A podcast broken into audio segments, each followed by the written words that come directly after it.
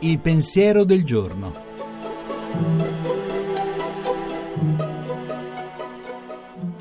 In studio Monica Mondo, giornalista, autore tv.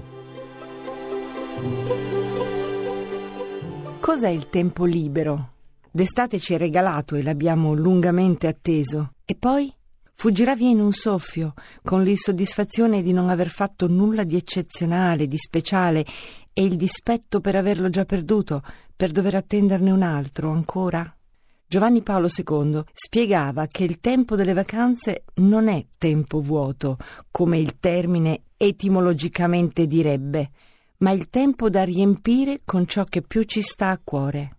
Si gioca in quelle ore la nostra libertà, la nostra volontà, il significato che diamo alla vita.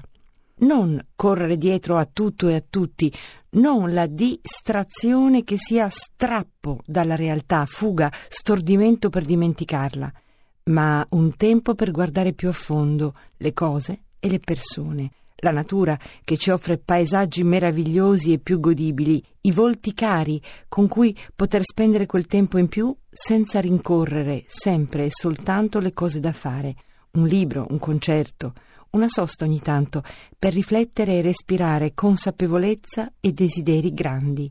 Solo così sarà tempo libero, perché liberato da tutte le costrizioni, dalle rincorse, dalle abitudini, dalle ansie. Tempo per me, non da arraffare e stringere tra le mie mani, ma per spalancarmi al mondo e a chi mi verrà incontro ogni giorno.